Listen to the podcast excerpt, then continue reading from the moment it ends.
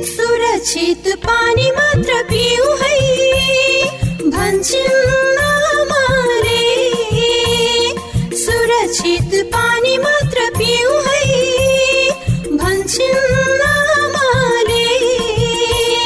झाडा पखालाबाट बस्न सुरक्षित पानी मात्र पिउ है। झाडा पखालाबाट बस्न सुरक्षित पानी मात्र पिउ है। पानी सुरक्षित हुन्छ है।